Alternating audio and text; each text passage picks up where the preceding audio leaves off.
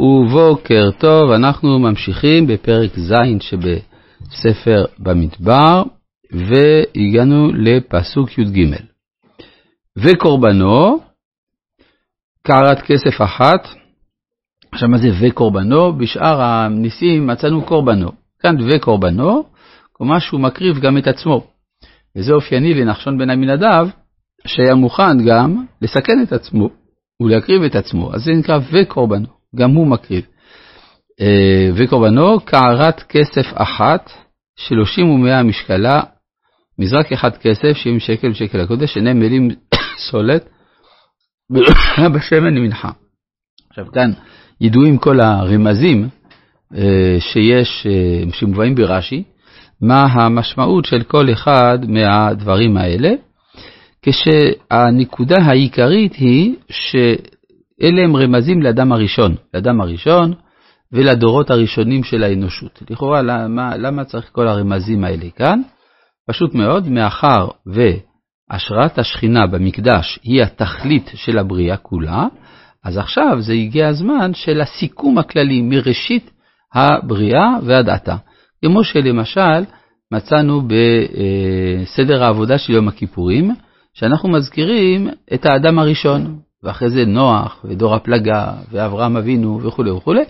כל, כי אנחנו, כשאנחנו מדברים על סיכום, אז הכל כלול בסיכום. לכן יש כל הדברים האלה, קערת כסף אחת, 30 ומאה משקלה, זה האדם הראשון, חי 130 שנה ואז הוליד, מזרק אחד כסף 70 שקל בשקל הקודש, כל אלה הם רמזים לאבות ול-12 השבטים, שניהם מלאים סולת ועולה בשמן למנחה. כלומר, צריך איזו הצדקה, למה אתה מביא קערה או מזרק אם אתה לא מקבל בזה שום דבר? אז כוונה שמלאים בסולת של מנחה. כף אחת עשרה זהב מלאה קטורת, רמז לעשרת הדיברות, כלומר מגיעים בסוף לדור המדבר. פר אחד בן בקר, איל אחד, אה, לגבי כף אחת מעשרה זהב מלאה קטורת. הקטורת כאן זה דבר חדש, שהרי לא מצאנו קטורת שקרבה בזר.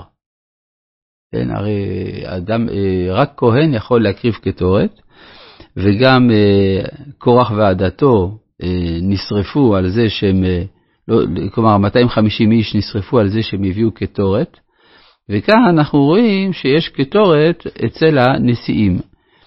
העניין הוא שגם הנשיאים הם מבחינה מסוימת כהנים.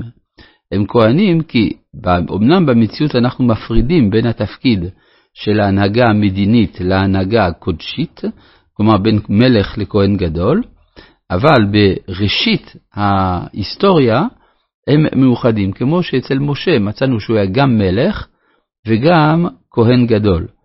ולכן אה, הם יכולים כאן לנהוג ככהן גדול ולהקטיר קטורת. פר אחד בן בקר, איל אחד כבש אחד בן שנתו לעולה, רומז לאברהם אבינו שהביא פר בן בקר, איל אחד כנגד אה, יצחק, וכבש אחד כנגד יעקב, סיר עזים אחד לחטאת כנגד יוסף, ולזבח השלמים בקר שיניים, מילים חמישה, עתודים חמישה, כבשים בני שנה חמישה, אז זה סך הכל יוצא 12 בעלי חיים, שכנגד 12 שבטי ישראל, זה קורבן נחשון בן עמינדב. אז כאן יש לנו, בזה אפשר לומר, השלמת הבריאה. בזה הקורבן שלו מיוחד מאוד. אבל מה, מה הקורבן של היום השני? ביום השני הקריב נתנאל בן צוהר נשיא יששכר. הסדר כאן של נשיאים הוא לפי סדר חנייתם במדבר. הקריב את קורבנו, קערת כסף אחת, שלושים ומאה משקלה, מזרק אחד כסף, שבעים שקל ושקל הקודש, שניהם מילים סולד גדולה בשמן למנחה.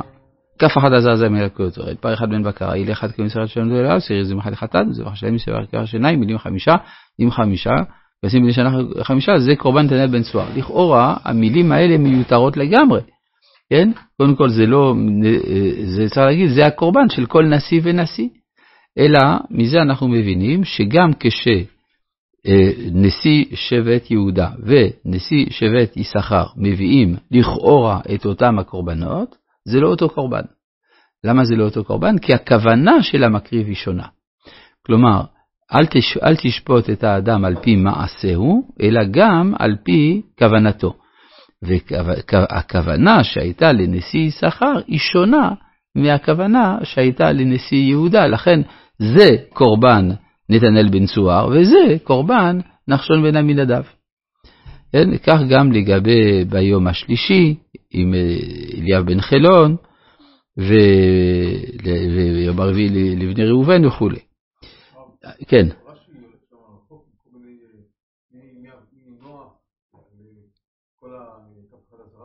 כן, כן, נכון, נכון. כן. כן, כן, קטורת זה גימטריה תרי"ג, אם אתה לוקח ד' במקום ק' וכל מיני, כן, כל מיני דברים כאלה, נכון. זה נכון, מה אתה אומר? זה שונה מהסדר של רש"י. לא נכון, נכון, נכון, נכון. אבל כאן היה צורך, כן, הרי נראה לי שמה שהסברתי בתחילת הלימוד לא מוצא חן בעיניך. מה? לא, בוודאי הקשבת, נכון? מן הסתם הקשבת. כן, ו... אבל בכל זאת לא מוצא חן בעיניך. לא, לא, אתה לא מקבל מה שאמרתי, שמכיוון שהמקדש הוא ההשלמה של הבריאה, אז ממילא צריך לסכם את כל תולדות ההיסטוריה, כל תולדות האנושות, מאדם הראשון, נוח, אברהם, יצחק ויעקב, ויוסף, הירידה למצרים וכולי, כל, כל זה לא... כן, בסדר, אם אתה לא מקבל, צריך לתת... כן, טוב.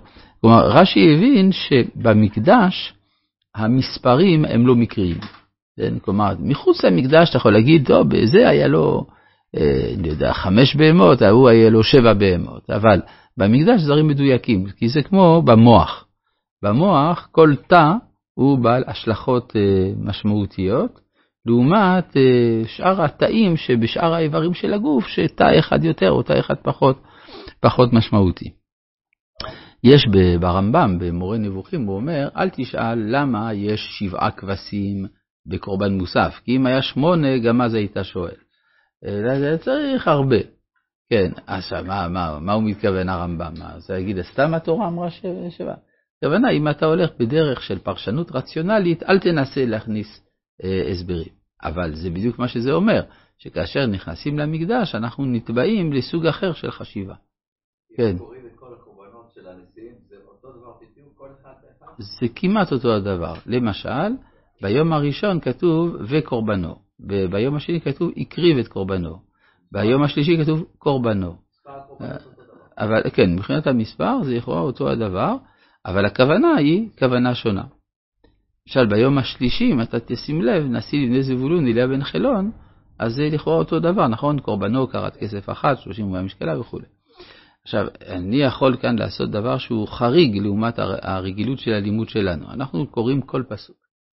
אבל, כיוון שכוונתנו גם להבין את הכתוב, אז אנחנו יכולים לומר לעצמנו שזה אותו הדבר, ולכן, מה? קראנו אותם בימים האחרונים, אז, אז, אז, אז אנחנו נחפף. זאת אומרת שכל כל, כל שבט ושבט יש לו מעלה של עצמו, שעושה אותו לייחודי. ולכן אתה לא יכול להגיד בוא נוותר על השבט ההוא, אי אפשר לוותר, כן? 12 שבטים, כל שבט יש לו משמעות, כן? בוודאי, יש אה, הרבה מה... הרי אם, אם לא, התורה לא הייתה מפרטת את השמות שלהם. כן. לא, אה, כן, כלומר, זה כל, כל אחד היה ראוי בשבילו לברוא את העולם, זה, זה המשמעות.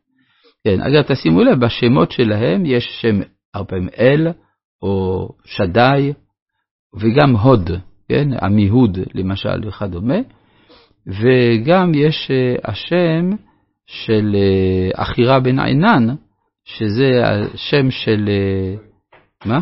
של עבודה זרה. אחירה, רע זה שם של עבודה זרה מצרית. וכל זה מראה שהשמות האלה הם שמות שהם סמוכים ליציאה ממצרים, כשהיו נותנים שמות עם אל ועם שדי, ולא עם י"ק ו"ק. אין פה יהונתן או אה, ירמיהו, דברים כאלה. זה לא נמצא, כי שם הוויה לא היה בשימוש במצרים. ולכן כל השמות האלה הם בלי שם הוויה, ורק משה הוא זה שגילה אותו. רבי חנניה בן הקשה אומר, רצה הקדוש ברוך הוא